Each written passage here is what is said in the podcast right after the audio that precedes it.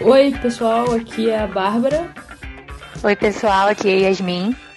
E bem-vindos ao Namorbe Podcast. Hoje a gente fez um top 5 séries que a gente mais gosta para vocês. E vamos começar falando por menções honrosas, né, Yasmin? O que, é que você botou aí na sua lista? É, então, eu separei pra menção honrosa três séries que eu gosto muito, que eu acho que são importantes, são relevantes pra gente mencionar aqui. Mas não botei nem necessariamente numa ordem de preferência, não. Só botei as três mesmo, porque eu não consigo estabelecer ordem entre elas, é difícil para mim. Mas a primeira que eu separei aqui na menção honrosa, com certeza é Glee, que é simplesmente a Glee entrou como menção honrosa? Eu achei que fosse entrar como favorita. Então, entrou.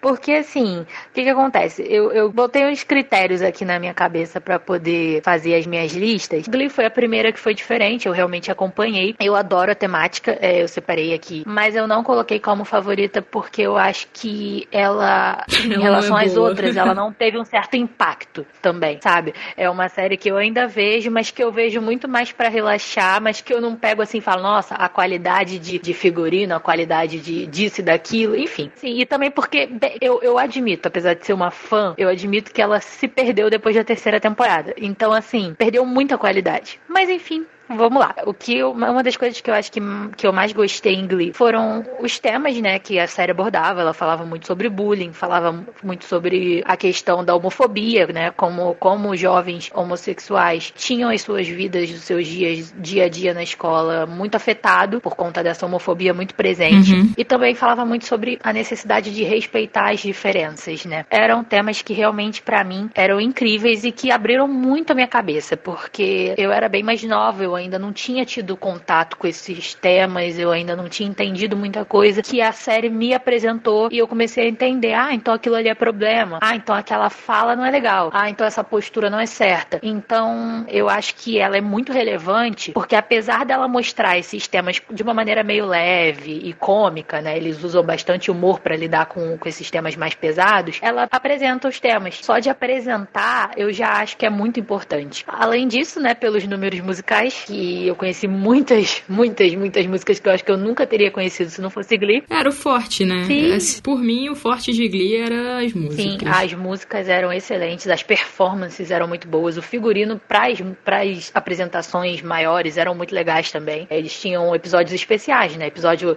sobre a Madonna, episódio especial para Britney Spears. Então, eles tinham muito. Nesses especiais, a gente via muitos é, figurinos diferentes. Tem um que é da Lady Gaga também, que é super diferentão, é bem legal de ver. Os musicais, assim, alguns atores, né, por exemplo, como a Lia Michelle, poxa, ela tem um vocal incrível, sabe? Foi uma foi um achado para mim aquela garota, porque realmente a bicha canta muito. É, mas depois disso ela não fez mais nada, né? Isso, depois é, disso ela, ela fez parou. alguns filmes, mas não foi de muita pequenas expressão, né? também. Mas eu acho também que o foco da Lia é muito mais Broadway, sabe? Não, mas eu acho que isso acontece com qualquer série. Quando você tem um personagem que tem muito destaque numa série, parece que não consegue desvencilhar o personagem é, fica do meio, ator. Fica meio marcado, né? A pessoa não consegue ser outra, outra coisa, né? As pessoas sempre olham para ela e, e remete àquela atuação específica. E, mas também acho que talvez, se ela investir mais na questão de teatro, musical, eu acho que pode ser realmente o local dela, porque ela começou nisso, né? E ela acabou caindo em Glee porque realmente o Ryan Murphy viu nela muito potencial e ela tinha realmente. Eu acho que ela é uma atriz muito boa, ela como, como Rachel. Eu me pergunto se ela é aquilo mesmo ou se ela realmente conseguiu interpretar muito bem a Rachel, né? Porque realmente eu a acho Rachel que ela era é um pouco assim, pra falar a verdade. Mas, e... Mas assim, os outros atores, por exemplo, o Darren Criss ou então o Jonathan Groff, eles conseguiram ter outros papéis. Sim, e muito bons, inclusive, né? Exatamente, eu acho que não é. Acho que também vai da capacidade de interpretar de cada pessoa, sabe? Por exemplo, esse pessoal de Riverdale, eu acho que, eu, que a gente não vai ver mais eles por aí, Isso, em entendeu? outros lugares, né? Vai ver um ou outro, mas os principais, a Beth, o talvez fiquei muito também naquela coisa de, de fazer papéis um pouco menores, né? Às vezes acontece muito, ou ficar muito marcado num tipo específico de filme, né? Comédia romântica, alguma coisa do tipo. Mas assim, eu gostava muito das interpretações, quase todas, de Glee. Me apresentou atores que eu gosto muito, que eu sigo até hoje, apesar de a maioria deles não ter feito nada depois. Mais nada. Nada, nada, nada. Foram coisas muito pequenas. A Naya fez uma participação em uma série super pequena, Devil's Maids, que eu acho que ninguém viu, só eu. Nossa, realmente, a Diana virou. só faz filme é, cult agora. A gente não vê ela em mais nada que, que seja assim. A última vez que eu vi ela em alguma coisa foi naquele filme Novitiate, sabe? Isso, que é das isso, freiras. Isso, tem isso. Mas ela tem, mas é um, é um papel pequeno. Assim, ela, não é nada ela vai de... nos filmes diferentões, né? Mais a vibes dela. A gente teve é, também, assim, a, a perda, né, do Corey, né, primeiro, que interpretava o fim. Isso também gerou até um episódio especial para ele que eu achei que foi muito legal, mas eu acho que até nisso o Glee perdeu muito depois, porque eu acho que eles não, que na verdade o que aconteceu, eu acho que eles formaram uma família muito grande no início e como toda família eles começaram a brigar e aí eles não conseguiam deixar o profissional à frente disso. Ficava muito claro é, quem eram os que tinham mais destaque, quem é os que mereciam mais história, quais histórias mereciam mais atenções. Então assim, eu não entendia porque uma série tinha 30 personagens e a gente só via cinco o tempo todo. E o restante ficava sumido. Às, vezes acontecia uma coisa com um no episódio e, e você ficava no episódio seguinte. Pô, o que, que aconteceu? Como foi no caso até do acidente da Queen. Ela tem um acidente de carro no episódio. Eu lembro. O episódio fecha no acidente dela. Então você não sabe o que aconteceu com ela depois. E aí volta meses depois e ela. Não, Não, e, o, e sem nada. contar que o episódio seguinte, que é o que eu pensei, ok, vou entender o que aconteceu, vou mostrar ela no hospital, ou vou mostrar um enterro, qualquer coisa vai acontecer pra eu entender o que aconteceu. Não, foi um especial sobre o irmão do Blaine.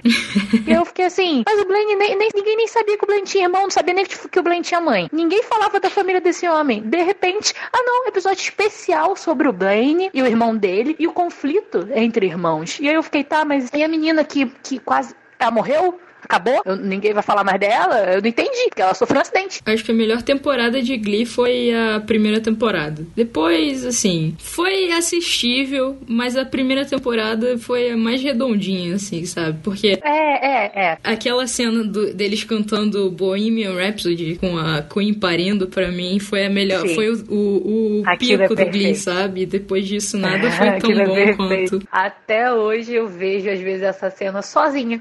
Tipo, do nada, ah, eu vou botar essa cena pra eu ver, porque ela é muito boa. E realmente, a primeira temporada foi fechadinha. A segunda, eu acho que foi bem divertida. Eu gostei dos, dos personagens novos que eles trouxeram. Na terceira, já começou a ter esses problemas. A gente já via essas preferências em relação às histórias da Rachel, do Blaine. Eles eram queridinhos do, do Ryan Murphy e ficava muito claro que os outros eram, tipo assim, meros coadjuvantes rodando por ali pra, pra dar, pra, tipo assim, adicionar alguma coisa na história deles. Sendo que no início da série, a ideia era falar de um grupo, de um grupo com diferenças, de um grupo com vários tipos de pessoas e se perdeu, entendeu? Então, por isso, por ter se perdido assim, acho que de maneira tão forte, eu não deixei, eu coloquei ela na menção honrosa pelo carinho, pela nostalgia, mas não conheci, coloquei nas favoritas mesmo. Foi mais uma coisa, assim, do coração, né? É, é, eu não podia deixar ela de fora, porque seria mentira minha se eu dissesse que eu não vejo 300 vezes por vida.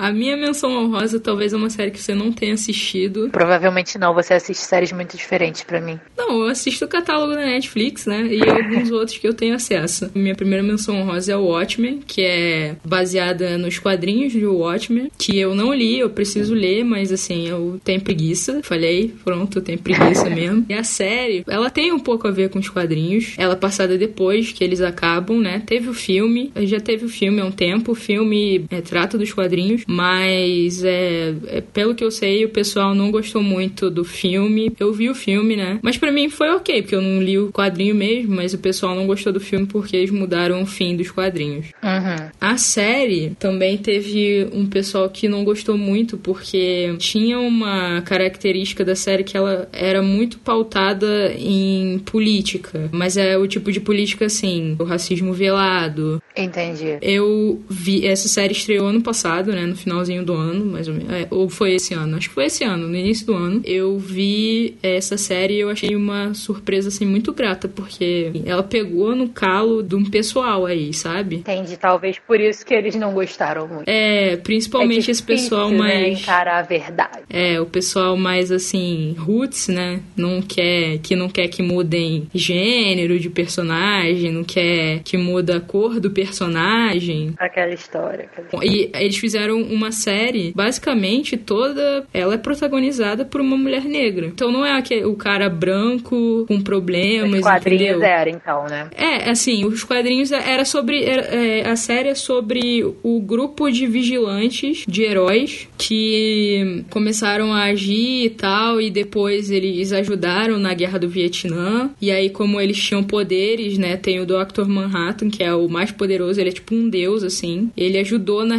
na guerra do Vietnã e os Estados Unidos ganhou a guerra do Vietnã nesse universo. Eles meio que. É tipo os incríveis, sabe? Será que eles devem agir nessas guerras? Será que o governo deve. Limitar um pouco, Isso, né? é, fazer uma- com que os, os caras sejam ilegais. Eles são, eles são ilegais. Os vigilantes da, da série, eles atuam ilegalmente. Mas tem várias inspirações, é bem louco. Tem bastante bunda, né? E peito, porque é HBO, mas é bem legal. Ah, HBO eu gosto desse tipo de coisa mesmo, fiquei sabendo. Tem umas séries aí que eu tem umas, sé- tem umas séries aí que eu vi, mas então vai pra minha lista. Vou colocar aqui. Eu realmente não vi, mas achei interessante. É bem legal. Vou botar na lista. É porque você sabe que eu gosto de série ruim, né? Então, assim, essa parece um pouco melhor, já fica meio difícil de eu assistir. Olha, depois a gente pode até com- comentar, assim, por alto umas séries ruins que a gente já viu, A né? gente pode fazer um programa que é só de série ruim. aí Vai ter muito. Vai ficar meia hora falando sobre Elite aqui. É, Elite é ruim com força, mas eu adoro.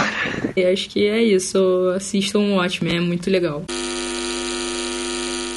A minha segunda menção honrosa é Sex Education. Por onde começar a falar de Sex Education? Essa série maravilhosa, né? Que, cara, é mais uma. Pra mim, de novo, selecionou uma temática super necessária, porque ela quebra um tabu muito grande, né? Porque eu acho que falar de sexo de uma maneira geral, em qualquer lugar, é um grande tabu. Sex Education vem quebrando isso muito forte, né? Eu gosto bastante dessa da leveza com a qual eles lidam com o tema. Um tema que, que para a maioria das pessoas é tão pesada, tão difícil de falar. Eles vêm e apresentam isso de forma extremamente simples, divertida, leve. A gente ri, a gente se identifica, a gente se emociona às vezes. Eu acho que é muito legal e eu acho que é muito importante. Eu, eu gosto bastante do, do fato do Out ser filho de uma terapeuta, né? Ele, ele, ele é uma pessoa que, no caso, não teria tabu nenhum e, no entanto, ele é muito...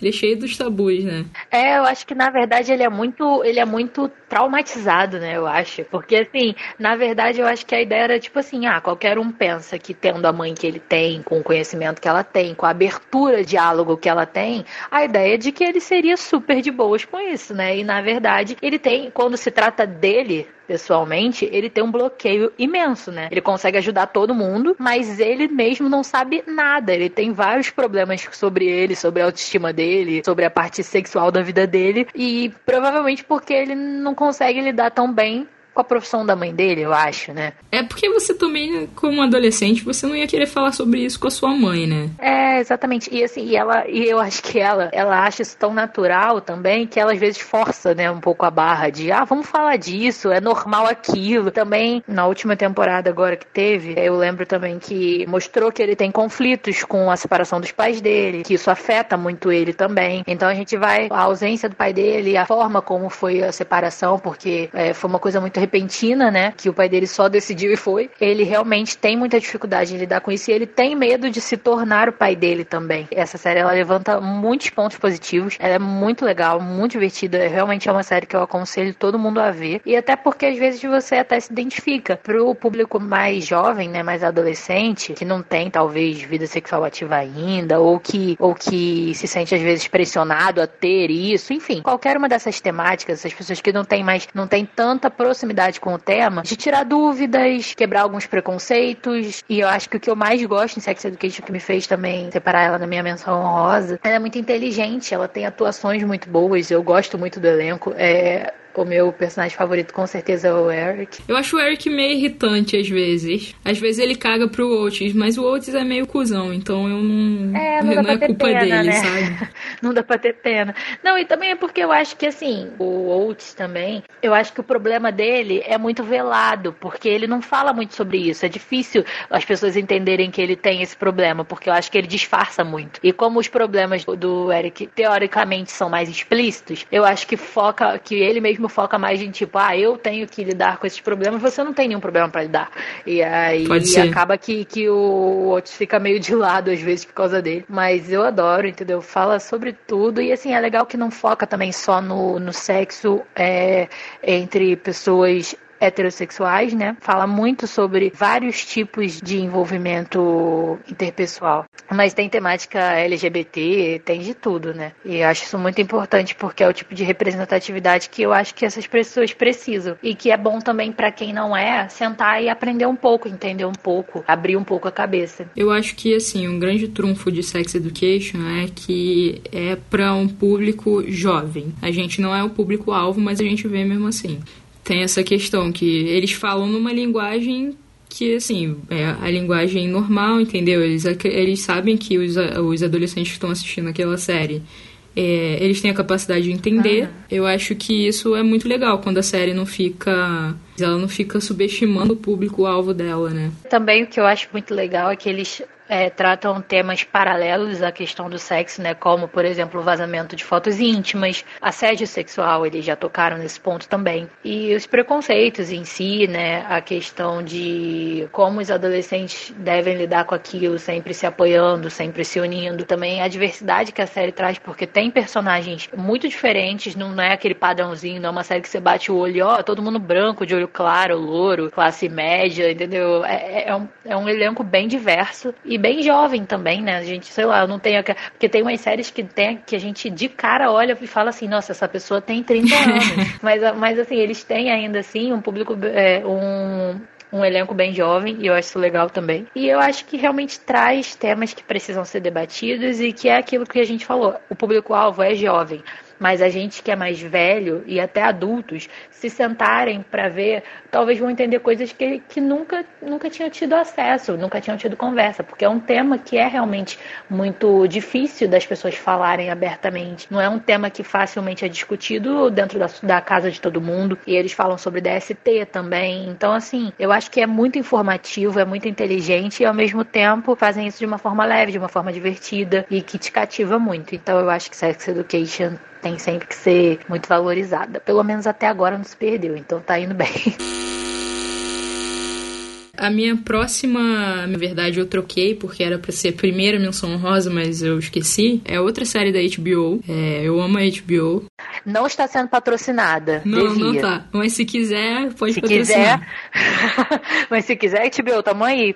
Eu posso até falar, eu vou falar da HBO também, hein? Calma, HBO. Essa série, eu não sei se você já viu alguma coisa sobre ela, mas ela é sobre adolescentes, né? Que ele pessoal ali da, do ensino médio. Só que é uns adolescentes muito pirados, cara. Eles são. Eles têm uma vida muito difícil. A, a protagonista, ela é viciada em drogas, ela já teve overdose, entendeu? E é, é a Zendaya, né? A Zendaya, nossa, maravilhosa, eu amo. Apenas perfeita. ela atua muito bem. Nessa série, ela atua bem pra caralho. Tem vários assuntos, tem relacionamento abusivo, tem a menina que tá se relacionando com um garoto e ela fica grávida e ela sofre um estupro, mas só que ela tá dentro do relacionamento, então foi um estupro ou não foi um estupro? Uhum, temas importantes. Eu acho euforia muito maneiro. Também entra nessa questão de é, diversidade. Uma das protagonistas é trans, é uma menina trans, na vida real, inclusive, ah, que é a Jules, e ela tem um relacionamento com a Rue, que é a Zendaya. Tem relacionamento hétero, tem relacionamento homo, tem é, vários gêneros, entendeu? E várias histórias. Tem a menina que ela é mais gordinha e aí ela faz vídeo pra ganhar dinheiro, para comprar as paradas que ela tem. Aí ela fica. Ela é uma pessoa super fechada e depois que ela começa a fazer isso, ela fica super confiante. Então eu acho muito maneiro. A trilha sonora é muito boa também. O Drake é produtor dessa série. Gente, eu já vi muito sobre as maquiagens. Só, ah, eu só a maquiagem ainda é... Euforia, porque aparentemente ela é muito boa. Aí por isso que eu ainda não vi.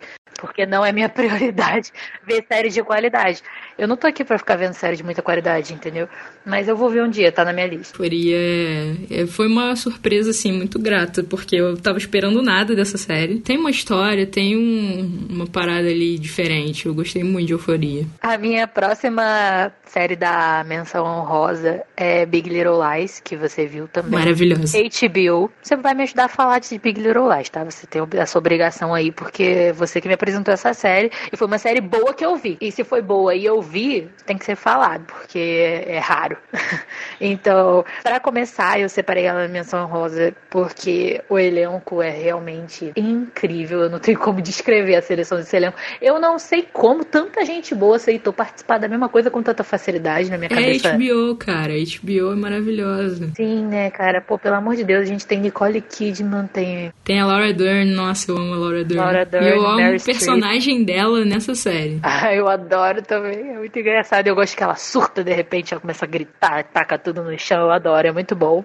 É, e assim, eu gosto também da história, porque na minha cabeça eu vi Pretty Little Lies, sabe? Aí quando apareceu Big Little Lies, eu na minha cabeça pensei assim, ok, é Pretty Little Lies com temática mais adulta, não tem uma, não tem um arte perseguindo. E fui ver despretensiosamente, envolve, né, um grande segredo, um grande, aliás, um não, né, vários grandes segredos e um assassinato. É, realmente não deixa de ser um Pretty Little Lies para adulto, e, mas assim, a qualidade é muito além, é claro. E cara, é muito boa Big Little Lies eu não sei descrever. Eu fiquei vendo direto, não conseguia parar. O episódio acabava e falava, eu preciso do outro. E toca em pontos também muito importantes.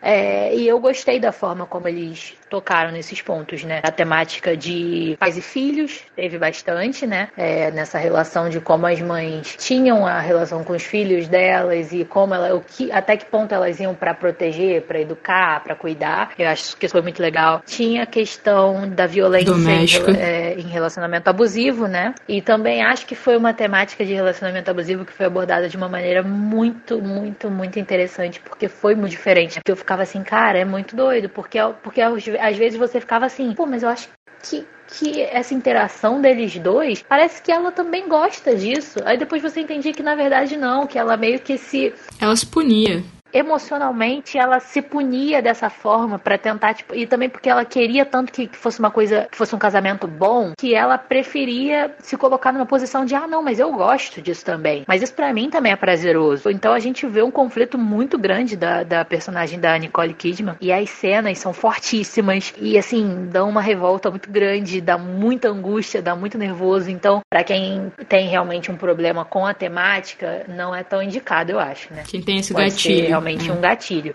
Mas, pra gente que consegue encarar um pouco mais essa situação com, com um pouco mais de objetividade, por talvez não ter passado por nada semelhante, realmente é muito interessante a gente ver como tem várias nuances na questão do relacionamento abusivo. Eu acho que as pessoas acham, ah, relacionamento abusivo é simplesmente apanhar. E as pessoas acham que é fácil você deixar um relacionamento abusivo. É, isso, acham que é muito tranquilo você, você simplesmente, ah, não, mas olha só, eu fui agredida e agora é só eu ir embora. Simples. Não vou permitir isso. E a gente vê que, da forma como eles abordam, a gente vê que tem toda uma questão psicológica, tem toda uma pressão, não só das pessoas em sua, à sua volta, mas sua consigo mesma para poder realmente identificar que você está passando por aquilo e que aquilo não é certo, que você não tem culpa e que não é bom para você. Então, assim, nossa, série constrói isso para mim de forma realmente incrível a gente vê que a Celeste também amava o, o Perry. E Sim, ele acredita, ela acreditava que ele. ele. amava ela daquele jeito louco dele, agressivo. Doentio, né? É, é, é muito doido, porque assim, é, é pra não dar spoiler, né? Mas assim, é uma relação muito estranha, que a gente fica muito, muito confuso no início para conseguir entender. E eu acho que, que eles fazem isso com o propósito mesmo da gente ficar confuso. Pra gente ter talvez o mesmo processo que a Celeste de entender que sim, aquilo ali não é normal e é um relacionamento abusivo. E a gente, porque da mesma forma que ela fica naquela de, pô, mas eu também faço, mas eu também gosto, mas eu também quero. E aí aos poucos é que ela vai vendo que aquilo não é certo, que aquilo não é bom, a gente vai tendo essa mesma desconstrução junto com ela. Porque eu tenho certeza de que muita gente no início fica assim, tá, mas olha lá, ela também, mas olha lá, ela tá ah, gostando, mas ela é parece agressivo, mas ele é um bem. bom pai. E, isso, mas ele é agressivo, mas ele é um bom pai. Pô, olha que paizão que ele é, porque realmente ele tem uma interação muito boa com os meninos ali e tal. E também é, às vezes ele é, faz uma coisa violenta e ela meio que assim dá uma incitada neles de que ela tá gostando. Então assim, a gente no início fica muito assim, cara, mas aí como assim? O que que é isso? E aí a gente vai desconstruindo junto com a Celeste de que realmente aquilo ali, independente da forma como ela tá acontecendo, é abusiva, é tóxica, faz mal. Eu também acho que é muito legal que a gente vê como a violência, até mesmo dentro da, das famílias, é, como na questão do relacionamento abusivo, afeta o comportamento dos filhos, né? Então a gente vê os filhos da Celeste tendo traços é, violentos. Eu acho né? que é a hora que ela percebe. É a hora que ela percebe. Que aquilo ali tá fazendo mal para todo mundo, não é só pra ela. E é que ela tem que parar isso, porque eu acho que na cabeça dela, ela pensava de tipo assim, ah, mas essa aqui é um problema meu e dele, é uma coisa nossa como casal, uma característica nossa como casal e a gente que vai resolver do nosso jeito. Mas quando ela percebe que isso está afetando os filhos dela, que isso não está virando uma característica dela e do casamento dela, é uma característica dos filhos dela, que estão sim presenciando, eles acham que ela, porque ela acha que eles não estão vendo nada do que está acontecendo. Ah, eles são muito pequenos, ah, eles nunca viram, eles nunca estavam perto. Mas a criança sabe, ela percebe, ela sente. Isso eu também achei muito legal forma como eles abordaram. E eu acho que é uma série que vale muito a pena. Eu gosto muito de Big Little Lies. Eu fico triste porque acho que não vai ter mais, né? Ah, é muita gente famosa. Pra botar todo mundo no mesmo lugar é difícil. Dá um jeito, TBO. Ah,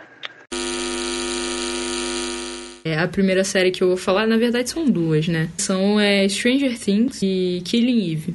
É, Stranger Things todo mundo conhece, eu acho que assim, nem tem muito o que falar aqui, eu só gosto muito porque parece um filme dos anos 80 e eu gosto muito dos anos 80. Killing Eve, cara, eu botei porque é uma história muito sinistra, assim, e o, o... tem no Globoplay. Killing Eve é sobre uma serial killer que na verdade ela trabalha matando pessoas de alto escalão, amando de outras pessoas, que a gente descobre depois que se chamam os Doze. É uma sociedade secreta, assim, mais ou menos. É essa serial killer, o nome é Villanelle, e eles estão procurando, a gente começa a série com eles procurando por um homem, até que chega a Eve, que é a Sandra Oh, ela é, começa como analista do MI6, que é o a CIA de, da Inglaterra. Ela começa a investigar essas matanças que vão acontecendo, e aí ela é a primeira pessoa a falar, cara, e se for uma mulher fazendo isso em vez de um homem? Elas começam essa a, a Eve fica interessadíssimo pelo caso. A Villanelle, ela encontra com a Eve e a Eve não sabe que é a Villanelle que tá fazendo isso, mas ela se encontra numa determinada cena, acho que no primeiro ou no segundo episódio, e a Villanelle ela fica completamente obcecada pela Eve. E aí a gente vê esse meio que jogo de gato e rato, tipo a Eve chegando lá e aí a Villanelle escapando, e é muito maneiro, cara, e é muito engraçado. É meio que uma comédia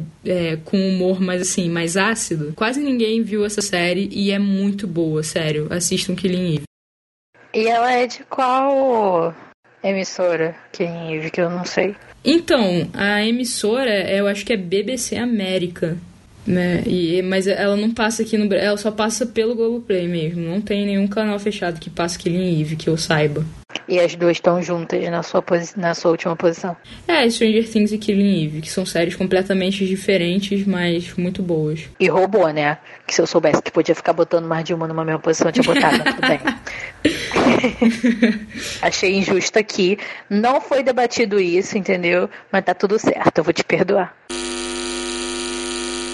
A primeira que eu coloquei no meu top 5 é Olhos que Condenam, que é uma minissérie Netflix original Netflix. E que, assim, eu já assisti provavelmente umas três ou quatro vezes e eu chorei em todas as vezes que eu vi, porque realmente ela é uma série que é incrível, incrível. Uma série rápida de ver. Dá pra você ver, acho que em um dia, se você tiver com muita disposição acordar cedo, você bota tudo ver. Eu acho que foi uma das séries mais importantes que eu já vi, sabe? Ela aborda uma história que é verídica, né? Sobre cinco adolescentes que foram acusados de um estupro no Central Park injustamente e ficaram anos presos por conta de um crime que eles simplesmente não cometeram. Um deles ficou, acho que, cerca de 13 anos preso. Desses cinco jovens, quatro eram negros e um era latino. Então já fica bem claro desde o início que não é muito pelo crime em si. Usam o crime para justificar a prisão, mas a gente vai percebendo que realmente é racismo puro, sabe? Que eles só querem achar alguém para prender, pra culpar e é muito mais fácil dizer que foram esses cinco jovens porque eles são jovens de periferia, eles são jovens negros, eles são jovens latinos, é tudo que os Estados Unidos sempre olha com maus olhos, né? A mensagem que a série passa sobre racismo é muito forte, muito impactante, gera uma revolta muito necessária, porque quando eu chorei chorei em todos os episódios não foi um choro de, ah, que emoção, que coisa linda. Não, foi um choro de revolta. Eu chorava de raiva, eu chorava de tristeza, eu chorava de, de tantas emoções distintas, de tanta coisa errada que eu tava vendo, porque realmente é de uma injustiça. É, é, é terrível de assistir, sabe? Mas é uma coisa que, mesmo que seja terrível de assistir, no fim do, do, do dia você fala: bom, eu precisei assistir isso. Isso é importante para moldar minhas concepções, o meu caráter, sabe? Muda a sua forma de ver certas coisas. Foi um, um dos, uma das coisas que eu considerei para colocar ela nessa minha lista foi justamente essa revolta que eu acho necessária que ela causa, sabe? Eu acho que também com a série, porque assim, é um caso que eu não conhecia, eu não conhecia eu essa não história do, dos cinco do Central Park. E eu acho que a maioria das pessoas não conhecia. Então, assim,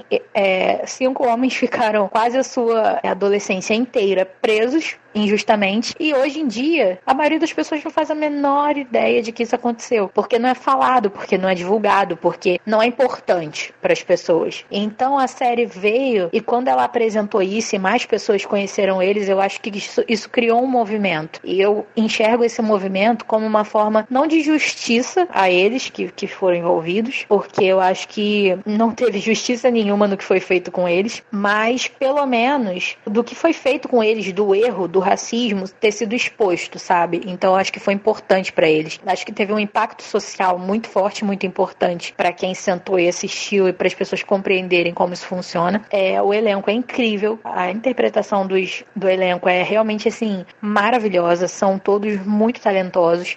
A Ava, né, que é a produtora, ela assim, ela fez questão de contar essa história, tendo junto dela os, os homens que realmente passaram por isso. Então ela contatou cada um desses homens e falou: "Me conta o que aconteceu. O que, que você estava fazendo? Como você se sentiu? Como foi para você? Como foi ficar 13 anos na cadeia?" E a partir do, do depoimento que ela teve deles e das famílias deles, ela Legal. foi e escreveu a série. Então assim, é, eles tiveram um, um envolvimento muito grande com as pessoas que estiveram presentes naquilo ali. Então ela é só perfeita e ela merece ser vista, eu acho que é muito importante todo mundo ver e ter esse impacto em si mesmo. Vou fazer uma pequena observação aqui, que a gente só deu dica de série até agora boa, tá? Excluindo Glee. Todas as séries que a gente falou aqui são ótimas. Tá.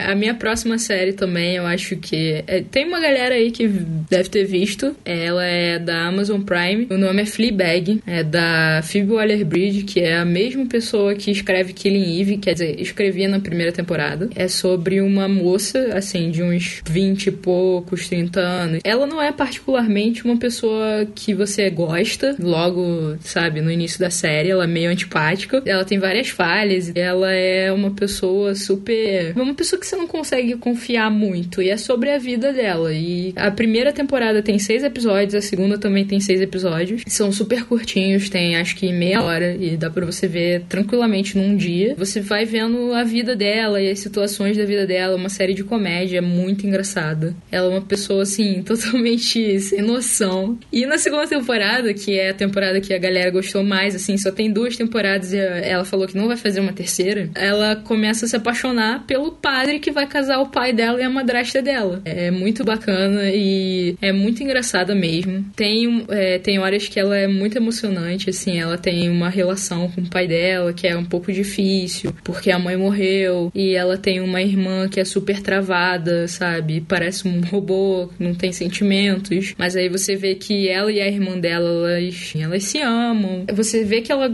quer não ser solitária, mas ao mesmo tempo, sempre que alguém tenta se aproximar aproximar dela, ela não deixa essa pessoa é, conhecer ela. E aí você vê que, tipo, ela tinha uma amiga, e aí a melhor amiga dela é, aconteceu uma situação e tal, e ela se sente muito culpada por isso. Enfim, é uma série muito legal, assim. Ganhou vários prêmios, ganhou Emmy, ganhou Globo de Ouro, é muito bacana essa série. A minha segunda da lista, Hill House. Eu amo Hill House. Eu vi cinco vezes. Eu devo ter visto por aí também, cara. Cinco vezes. Não, e o melhor é que eu vi cinco vezes porque eu indicava para as pessoas e falava assim: não, não, vê, vê, eu vejo com você. aí a pessoa ficava tipo assim: não, mas aí eu, não, não, não, não, não vamos lá. A gente, não, a gente faço junto, questão, eu faço questão. A pessoa já tava tipo assim: mas eu não quero ver, ver agora. Aí eu falo: não, se liga aqui, primeiro episódio. E aí a gente já tava vendo. E aí depois as pessoas ficavam pra mim: cara, que série boa. E eu falava: pois é, né? De nada. Porque realmente. Eu acho muito, muito maneiro essa série.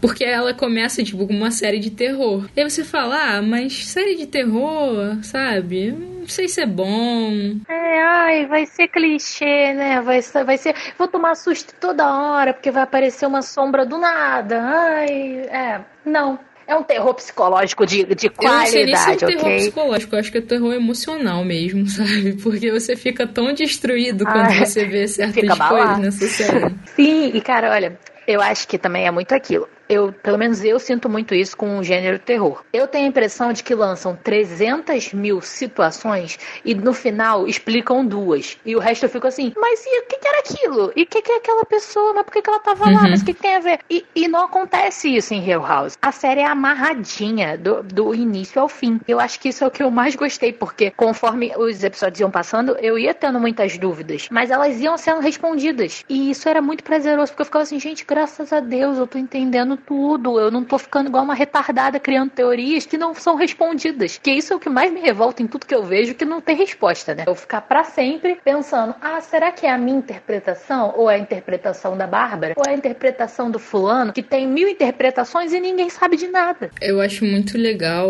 como ele consegue construir uma família tão unida em poucas cenas, assim, poucos flashbacks, e aí no presente é, você vê que era a mãe que sustentava essa família toda. Sim, completamente Porque depois da morte dela, acabou. Ninguém se gosta. Entendeu? Todo mundo. O moleque era um fofinho de óculos e ele virou um drogado. É, aconteceu isso. A outra também era uma fofa e ficou cheia de problema psicológico. Ah, ninguém tava bem. Eu acho que foi muito bem feita, sabe? Foi muito bem, bem contada.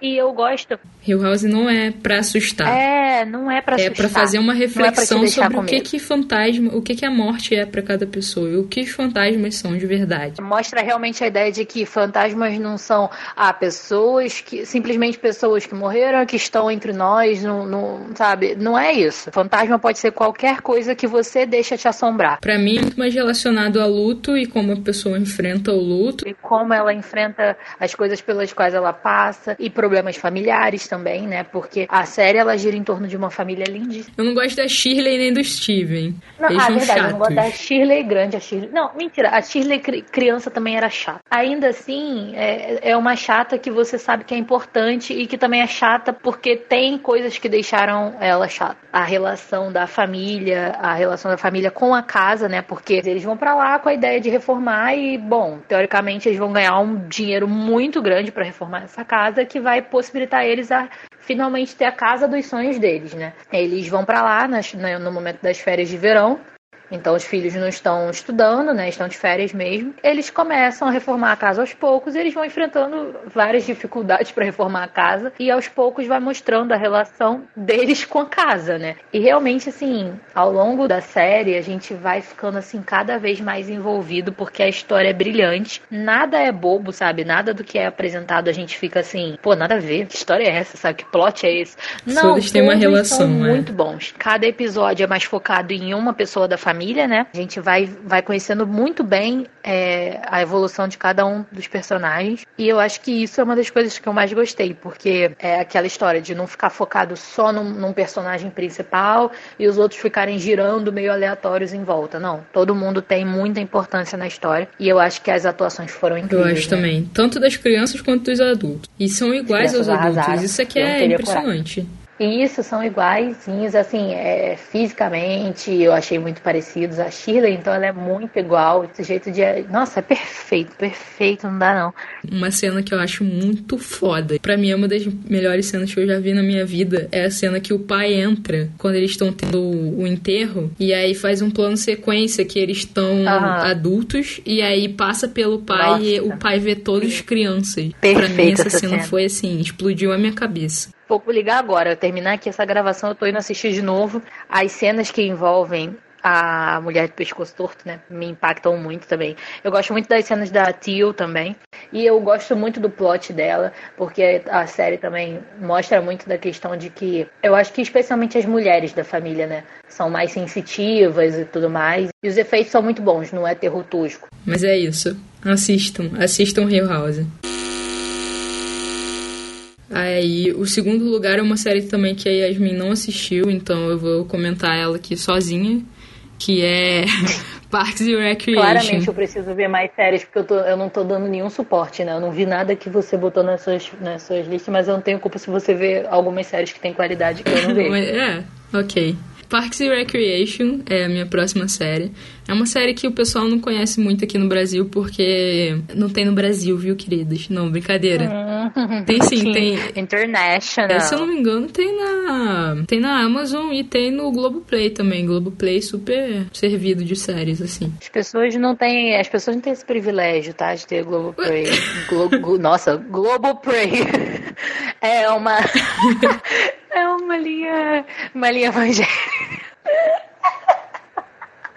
É, gente, nessa, nessa só tem é, Deus não está morto e coisas do tipo. Aí, Bolsonaro. É a Globo do Bolsonaro, essa. É. Essa ele apoia, enfim. Eu gosto muito de Parks and Recreation. É, é basicamente parecido, porque é o mesmo criador de Brooklyn Nine-Nine e The Office, que também é super famosa. Poderia ter entrado nas minhas menções honrosas? Poderia, mas eu não terminei de ver The Office até hoje, então não entrou.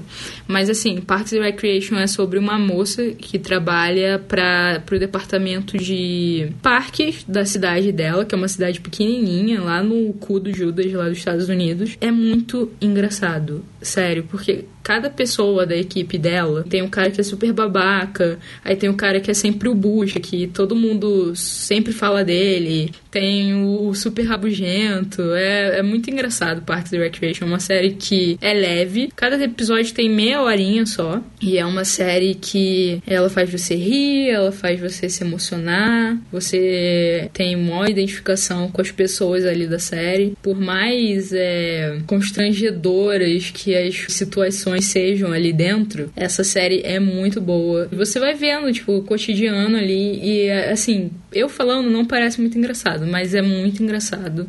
E eu amo essa série. Foi uma das séries que eu assisti. Eu devia ter uns 13 anos quando eu comecei a assistir essa série. E ela foi. Ela é muito boa até hoje, sabe? Eu com 23 anos, 24 anos, gosto muito dela. Não, nunca nem tinha ouvido falar, mas vou, vou anotar. veja, veja, é muito boa. Isso me leva à minha próxima série, não é mesmo? Friends. Não ia deixar de estar, minha querida e amada e idolatrada. Sério. Superestimado. Olha, eu não quero, eu não quero ter esse debate com você, entendeu? Eu gostaria de um pouco mais de respeito, que eu não tô falando nada das suas séries que ninguém conhece, tá bom? ninguém quer saber da Amazon Prime aqui, não. Amazon, Amazon Prime. Ah, até parece que não gosta de Friends você, essa palhaça. Não, eu vejo quando... É porque Friends me ensinou inglês, né? Tá fazendo CCA e vê Friends. Realmente, para mim, Friends é uma série atemporal, ok? Todos as pessoas deviam ver, porque eu acho muito boa. Não tem nenhuma mensagem, não. Porque até agora eu tava seguindo uma su um super.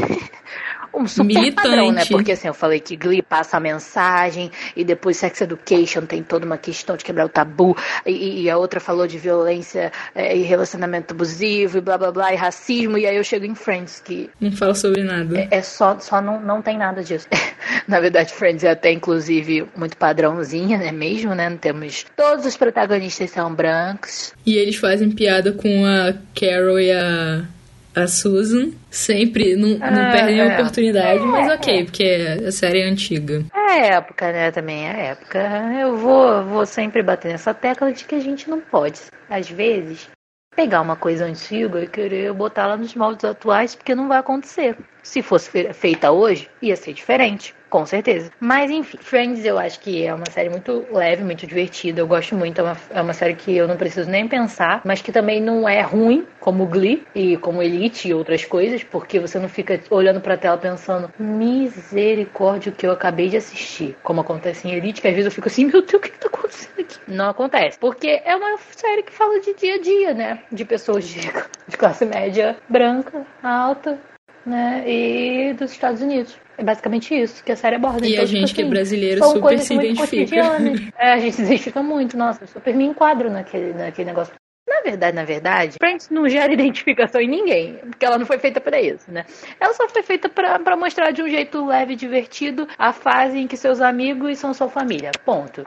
É a fase do jovem, do jovem, Jovem adulto, eu é. acho. É, Não os- tão jovem, porque eles estão mais pra 30 do que pra 20. É, e é aquilo. E são temas muito simples, sabe? É, comecei um namoro, terminei um namoro, ah, sou apaixonada por aquela pessoa ali, mas não sei como chegar nela. Coisas normais. Então, assim, não é, você não precisa ficar pensando, você não precisa teorizar nada, você não precisa ficar desesperado com nada. Tem algumas cenas que são emocionantes, tem algumas cenas que são. ma- Mas a maioria é engraçada. Eu acho que o foco realmente é, é para ser mais engraçado, é pra ser leve. E assim, por exemplo, se eu tô com insônia, eu vejo Friends. Se eu tô triste, eu vejo Friends. Se eu tô feliz, eu vejo Friends também. Então não tinha como não estar na minha listinha, né? E eu gosto. Que a história, assim, é uma série que tem- teve 10 temporadas, mas eu não sinto que foi 10 tempo, que foram 10 temporadas empurradas com a barriga. Tipo assim, ah, vamos continuar gerando porque tá dando dinheiro, não é Grey's Anatomy. Continuou tendo história, porque justamente por ser uma coisa cotidiana, uma coisa do dia a dia, não era nada mirabolante, não era como em Grey's Anatomy que, ah, vamos pegar um avião, e aí o avião caiu e ficaram perdidos na selva há 10 anos, e aí voltaram de repente e lembravam tudo de medicina, já voltaram com, com, com um bisturi na mão. Não tem essas coisas, sabe? Um, um, um comentário rápido de Grey's Anatomy é que eu assisto, por exemplo, eu, ah, vou almoçar, aí eu boto um episódio, eu almoço assim, ah, não acredito que eu tô, ah, pelo amor de Deus. Aí ela, ah, que imbecil. Ai, eu odeio essa mulher, cara, que série ridícula.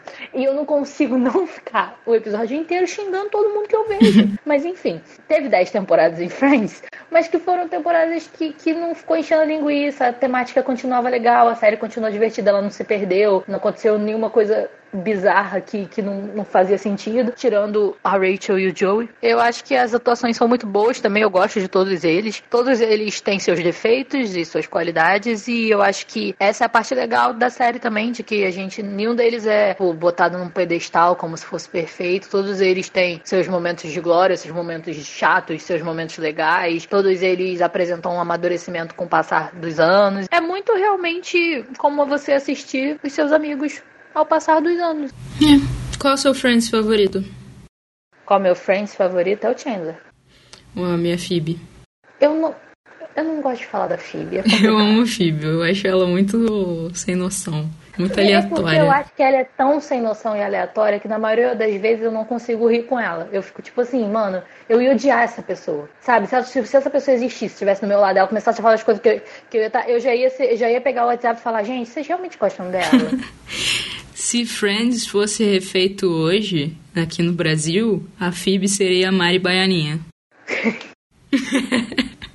eu não consigo com ela, sabe? Porque assim, ela é uma lunática, mano. Ela não fala, às vezes ela não fala nada com nada. Ah, mas eu acho engraçado esse humor assim, nada a ver. Eu gosto. Então, mas eu acho que ele, pra mim, ele para no Joey, sabe? Aquele, que ele é burro. Só que ela é burra, mas ao mesmo tempo ela acha que ela é muito, muito inteligentona. E não, aí eu não acho que ela acha que ela é. Aí eu acho, porque às vezes ela fica. Eu acho que às vezes Eu ela acho que ela é muito jovem como se ela mística, fosse entendeu? superior. Eu, eu gosto mais quando ela tá quieta. Entendeu? Ou quando ela tá em segundo plano. Aí eu gosto mais dela, entendeu? Mas enfim, eu gosto do Chandler também.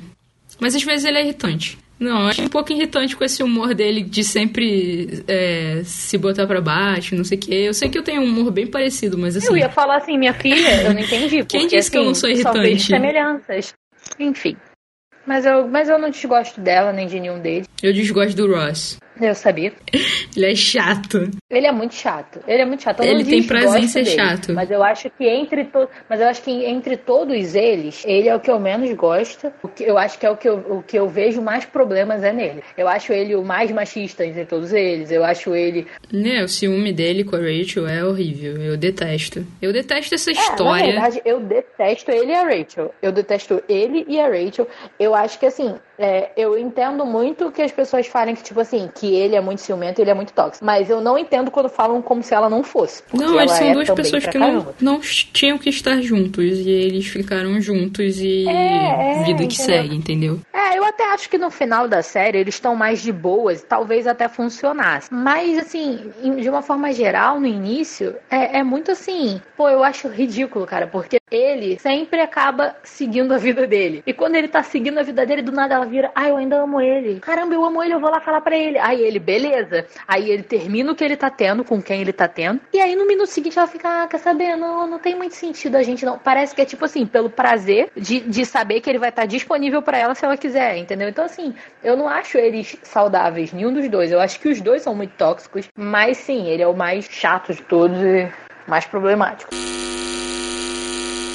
A minha próxima é a minha favorita de todos os tempos. É Twin Peaks. Já ouviu falar? Já ouvi falar. É muito boa e ela é meio estranha, assim, mas eu acho muito maneira. É uma série dos anos 90, assim, mais ou menos. Acho que é 95, 96, talvez. É sobre um assassinato que ocorre numa cidadezinha chamada Twin Peaks. E aí um agente do FBI é mandado para lá para investigar esse assassinato. E aí várias coisas estranhas começam a acontecer na cidade Na verdade, você vai descobrindo o que que é e tal ao longo da série, mas a série, ela tem um humor muito estranho, assim, sabe? Tem uns personagens muito, muito estranhos. Você fica meio, pô, isso aqui é meio viagem, sabe? Mas você vai vendo, você vai gostando, você vai se envolvendo ali com a história, sabe? Tem, tem os personagens, tem o bad boy, aí tem a mocinha que, que era perfeita, só que aí, na verdade, ela usava droga, não sei o que, que é a Laura Palmer, que, que é a pessoa que morre, né? Já deu spoiler. Ah, mas isso é no primeiro episódio que você descobre. Você vai vendo, assim, tem os personagens muito icônicos. Tipo, tem uma moça que ela vive com abraçada num tronco. Todo mundo fala que ela é a velha doida do tronco. E ela tem vários insights, assim, ao longo da série sobre a investigação, sabe? É muito estranha, mas é muito maneira. Na minha opinião, todo mundo tinha que ver essa série. Tem só duas temporadas. Teve uma terceira temporada uns anos atrás pela Netflix, começando da onde a segunda temporada parou. É muito boa. É, já tava na minha lista aqui, acabei de verificar. 64% é relevante relevante, não vou ver. não, mas ó, essa, a da Netflix é a terceira temporada. Não tem as duas primeiras temporadas na Netflix. Tá aqui, temporada 1? É a terceira temporada, na verdade, essa que tá na Netflix. Não faz o pego de sentido Netflix fazer um troço. Não, é porque eles não conseguiram os direitos das outras duas, eu acho. É, eu nunca vou entender isso. Porque na minha cabeça eu penso assim, pô, se não conseguiu das outras duas, nem bota a terceira, porque. É, mas é porque eles produziram a terceira temporada da Twin Peaks. Então não assista a temporada que tá na Netflix sem assistir as outras duas primeiro, porque, Sim, porque você não vai, vai entender um nada. Sentido.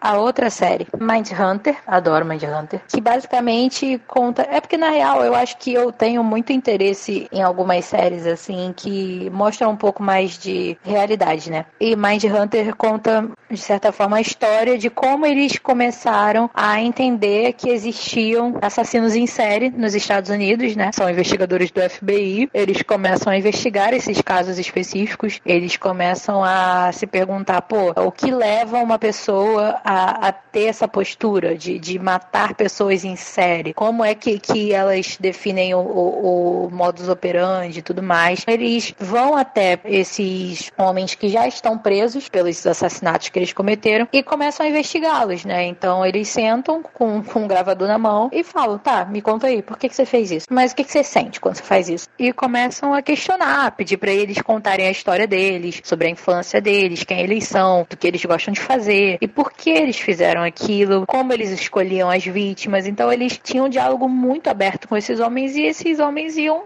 abrindo o jogo e falando: ah, eu escolhia mulheres assim, desse estilo. Ah, eu tinha prazer em fazer isso, isso e isso. Ah, quando eu matava, eu sentia tal coisa. E assim eles vão criando um determinado perfil para assassinos em série. E esse perfil foi um perfil que o FBI passou a usar para fazer investigação. Então, sempre que tinha um assassino em série solta, é, esse perfil era usado pela equipe da FBI para tentar identificar quem era essa pessoa. E o que é muito legal em Mindhunter é que essa história prende muito, né? Traz esses fatos que, que aconteciam na, na época desse, dessa iniciativa desse, do FBI. E as atuações são muito boas. Eles trouxeram nomes muito famosos, né? De serial killers do, dos Estados Unidos, como eles comentam sobre Ted Bundy, eles comentam sobre Charles Manson. Então, assim. O Charles Manson não matou ninguém. É, né, Manson né, não matou ninguém, mas... né? Ele influenciou, né? Ele diz que não, que ele pregava amor, né? Que ele é louco de pedra. Ele... Mas é, ele tinha aquela seita dele, né? É, a família Manson. Que foram os que. É, a família que Manson. Que tá no filme do Era uma Vez em Hollywood, que é muito bom também. Isso. Mas assim, eu gosto muito de Mindhunter. Eles depois pegaram, né, alguns, algumas das interpretações e botaram do lado das entrevistas reais. E você vê, assim, a qualidade de interpretação. Ficaram muito iguais. O cara que faz o Ed Kemper é absurdo. Ele é muito igual, ele fala igual o Ed Kemper. É muito bom. Realmente é uma série que valeu muito a pena. Eu acho que não vingou mesmo também depois, né? Eu acho que é muito cara para fazer, porque como não tem tanta gente assistindo e é uma série muito cara de se fazer, eles resolveram liberar o elenco. É, e inclusive o protagonista era o Jonathan Groff, né, que fazia Glee. Então, é um dos que vingou, né, de certa forma. E a minha última série do meu, do meu top 5 aqui foi Game of Thrones. Ai, não. Eu sei que rola toda uma decepção.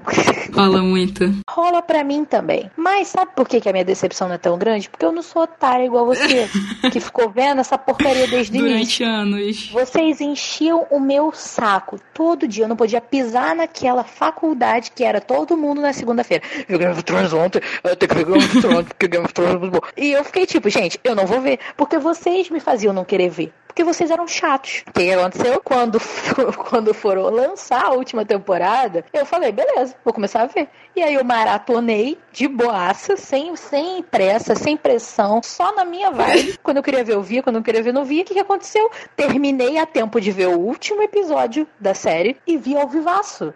E foi uma grande foi uma decepção. Grande merda. Foi. Mas pelo menos eu não perdi anos da minha vida vendo. Eu não fiquei igual uma louca fazendo, fazendo, reunindo amigos na minha casa, comendo, comendo churrasco para ver Game of Thrones domingo à noite. Não, eu só vi de boaça. Enquanto eu, enquanto eu não tava fazendo nada, eu pegava meu celular, ligava a HBO e eu via. Acho que pra, por isso para mim não é tão decepcionante, porque eu não perdi muito. Eu acho que o grande problema de Game of Thrones foi quando terminaram os livros e aí o pessoal não sabia mais o que fazer. Por exemplo, a área matando o Rei da Noite, não achei que foi uma parada assim. Ok, poderia ser ela que matou o Rei da Noite, mas Só foi mal não feito. tinha nenhum indício que seria ela que ia matar o Rei da Noite. Sempre apontava pro John, eles ficavam lá 300 anos se encarando, entendeu? Então assim, desapontou um pouco? Desapontou. Um pouco não, você pode falar a verdade. Foi muito desapontante para você e para vocês todos que ficaram anos das suas vidas perdendo pra vendo isso. A morte da Cersei e do Jaime foi ridícula. É, né? Aquilo foi ruim demais mesmo. Ai, foi muito ruim aquele último episódio. O, o Drogon, em vez de matar o John, ele mata o quê? O Trono de Ferro. Porque dragão tem consciência de que é a política que estraga as pessoas. É verdade. E também eu achei, eu achei, eu, eu fiquei pensando assim, é porque me dá um pouco de agonia quando eu vejo um personagem que ele passa por 300 mil coisas e não morre. E aí, de repente, ele, ele, ele só morre. Tipo, da forma mais besta possível como, como a Daenerys, que tipo assim, passou por uma cacetada de coisas a série inteira para no final levar uma facadinha na barriga. E eu acho assim que o que foi muito decepcionante também foi a guerra com os White Walkers. Aquela que ninguém enxergou? Sim, aquela que ninguém enxergou. Aquela porque... que ninguém viu? Eu não sei te dizer, porque eu não vi nada. Tava tudo escuro, eu não consegui enxergar o que aconteceu naquela guerra. Pô, mas era tipo assim, cara, Game of Thrones é uma série que você começa a assistir e você tá achando o quê? Ah, não, porque o Ned vai conseguir aqui, a família dele vai juntar, não sei o que, não sei o que lá. E aí, na primeira temporada, cortam a cabeça do maluco, entendeu? E aí você fica, caralho, essa série não, não vai proteger ninguém, todo mundo vai morrer. E não protege mesmo, não. É, claro que é, protege. Ela tem a mesma Jon Snow, que protege quem? Jon Snow mais Protege protegido. todo mundo. Aquele no Morreu episódio, no episódio que eles vão pra, pra lá da muralha, que eles ficam que o Jon Snow fica de idiotícia e mata um dragão Daenerys, era pra todo mundo ter morrido ali com aqueles White Walkers e eles não, não morreu ninguém importante. Infelizmente, né? Porque, por exemplo, eu torci pela morte do Jon Snow em cada Eu queria que o episódio. Jon Snow não tivesse morrido. Ah, eu queria que ele tivesse morrido desde sempre. Eu achei ele insuportável. E, tipo assim, tinha gente que eu gostava que morreu. Aí eu fico um pouco triste, entendeu? É igual o Grey's Anatomy. Marjorie, Tem um monte de eu gostava da tá Marjorie e ela morreu. Eu gostava muito dela. Muito dela, mesmo. E, tipo assim, é igualzinho Grey's Anatomy. Tá um monte de gente chata lá que eu não quero ver, que eu não me importo. E as pessoas que eu gosto morreram. Sem porquê, sem motivo, não precisava. E tipo assim, mas tipo assim, Grey's Anatomy, eu acho a história muito boa. Eu gosto muito. Tipo, quando eu comecei a ver, quando eu falei, beleza, agora eu vou sentar e vou ver, eu via sem parar, porque realmente era muito interessante. Grey's Anatomy ou Game of Thrones? Eu falei Grey's Anatomy? Falou. Então me perdoa. É Game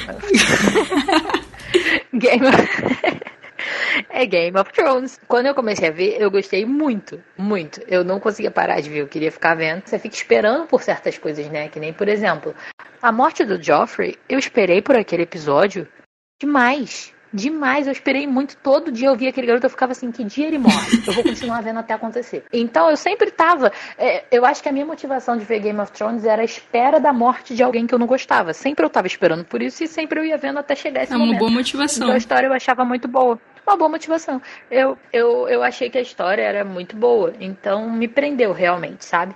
É, e eu gosto muito, assim, dos efeitos, do figurino, a ambientação, é tudo muito bom, né? E eu gosto também do elenco, eu só não gosto do Jon Snow. Eu acho que só ele realmente que não tem muita qualidade. Ah, não, aquela menina também que, que fez parzinho com ele, que é a esposa A dele. Ruim também. Dois chato. Assim, eu fiquei. Quando ela morreu, foi uma morte que me deixou satisfeita. Eu pensei assim, ótimo, porque o Jon Snow. o Jon Snow já é chato o suficiente sozinho pra ainda ter ela do lado. Ah, you know nothing, just...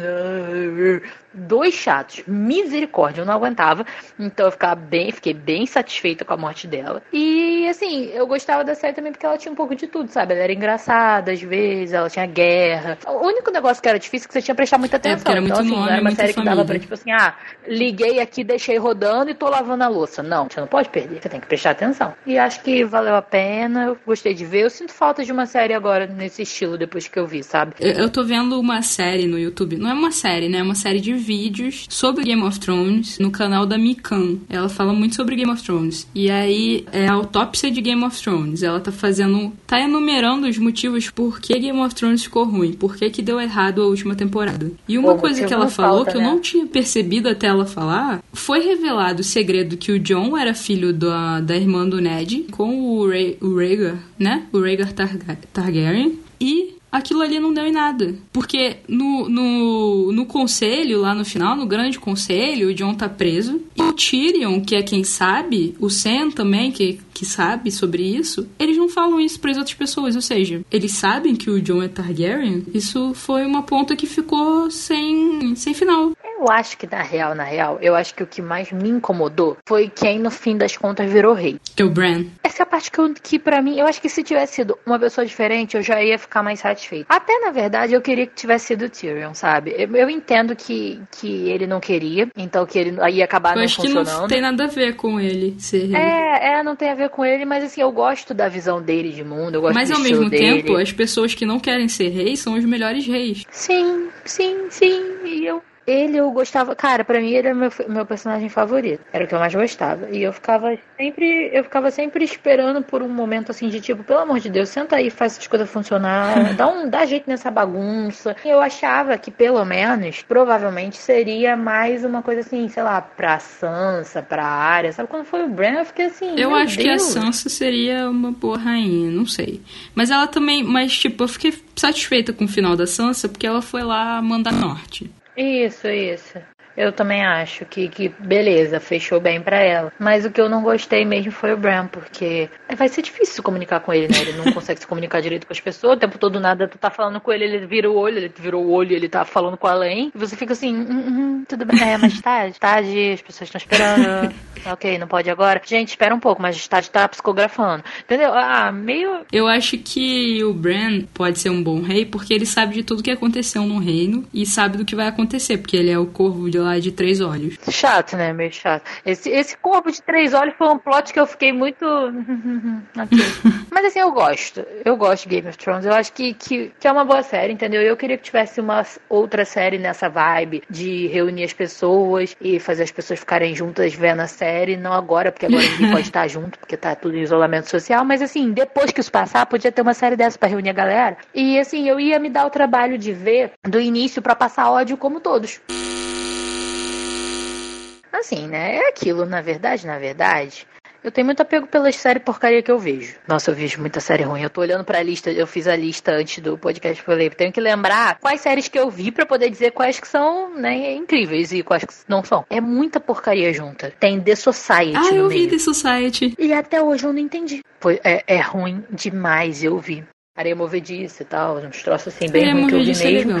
Não achei ruim, não. Não achei de todo ruim. Não é legal, não. Não, não, é de todo ruim. Eu só não entendi até hoje o que aconteceu essa porcaria dessa série. Tem, tem que ser ruim, mas tem que ser uns ruins que eu entenda, Bárbara, olha só. Tem que ser. Não, mentira, porque assim, Riverdale, eu não entendo. Riverdale, eu acho que é um produto, é uma alucinação febril da nossa mente, sabe? Eu acho que, que é delírio. Eu também acho, porque nós. às vezes Riverdale, eu tô assim, fazendo nada, zapeando os canais, e aí eu ponho Riverdale que tá passando. E aí eles estão falando de um negócio tipo assim: ah, mas você matou seu avô para salvar a vida do, do dono da, da gangue, sabe? E aí eu fico. Gente, Ai, o que que tá é acontecendo? Muito é, é, muito louco, não faz um pingo de sentido, porque, tipo assim, do nada aparece. Porque você nunca sabe se a série ela se passa num mundo normal ou num mundo místico, né? De repente eu me sinto super em um Once Upon a Time, parece um monstro com um chifre, uns troços, e eu fico assim. Hum, o que, que tá acontecendo? Então, assim, essas porcarias assim,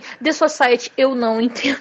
Eu não entendo de nada do que tá acontecendo ali, mas eu vou ver também é isso, essas são as minhas séries. Eu acho que eu vou fazer só mais uma menção que eu acho interessante dizer, que eu acho que você também vai recomendar, que é inacreditável. Eu acho que vale a pena as pessoas boa, sentarem pra Deus. ver inacreditável. Muito boa, tema relevante. E, de novo, aquela vibe de, de retratar um caso que realmente aconteceu. Eu acho que essas séries, assim, Incrível, sempre valem muito a pena. É uma série que eu senti, assim, que eu estava vendo a polícia trabalhar de verdade. Claro que deve ter algum exagero ali, aqui e ali, mas eu achei muito científica, sabe? É, eu achei um retrato muito fiel. Tinha cara de realidade. Eu amei as detetives que aparecem depois. estilo delas super diferentes, eu gostei muito. E uma coisa que eu gostei muito, que essa, a série fala sobre né, estupro, então para quem é um gatilho não vai ser muito bom de ver, mas uma coisa que eu gostei muito que a série mostrou é que realmente as vítimas, elas não tinham um padrão. Sim. Eram mulheres completamente diferentes, de idades diferentes, de cores diferentes, de formas diferentes. E isso demonstra que realmente o estupro ele não tem a ver com nada disso. É, é só o fato de, de causar dor ao outro, independente da sua roupa, de como você é, de quem você é. Eu acho muito forte aquela cena no final da série, quando já pegaram o cara e é, eles estão no tribunal, que a senhora, uma, uma das moças que ele estuprou, é uma senhora já, ela pergunta para ele o que, que ela fez para ele escolher ela, porque ela não quer fazer isso nunca mais. É muito forte, é muito forte, porque eu acho que, que para nós como mulheres é, é realmente questionamentos que a gente sempre vai ter. A gente sempre vai se, se perguntar o porquê de violarem os nossos corpos e nos tratarem como objetos, como propriedades, enfim. Eu acho que inacreditável também vale muito a pena. Vamos, falar, vamos fazer um pra falar só mal? Vamos. Você vai estar tá louca de novo, igual o programa passado. E eu me controlei muito mais, eu não, fiquei, eu não meti pau em quase nada. eu quero falar mal de Grey's Anatomy. O programa passado você não meteu pau em quase nada, você meteu pau em tudo, garoto. É um pouco verdade. Mas eu tava de TPM e eu tava numa TPM um pouco mais agressiva. Dessa vez eu tô numa TPM um pouco mais triste, então eu tô olhando as coisas com uma certa emoção. uhum. Aparentemente a gente só grava quando eu tô de TPM. Aí fica difícil mostrar minha verdadeira personalidade. Que é a louca. Sua verdadeira personalidade é louca. é verdade.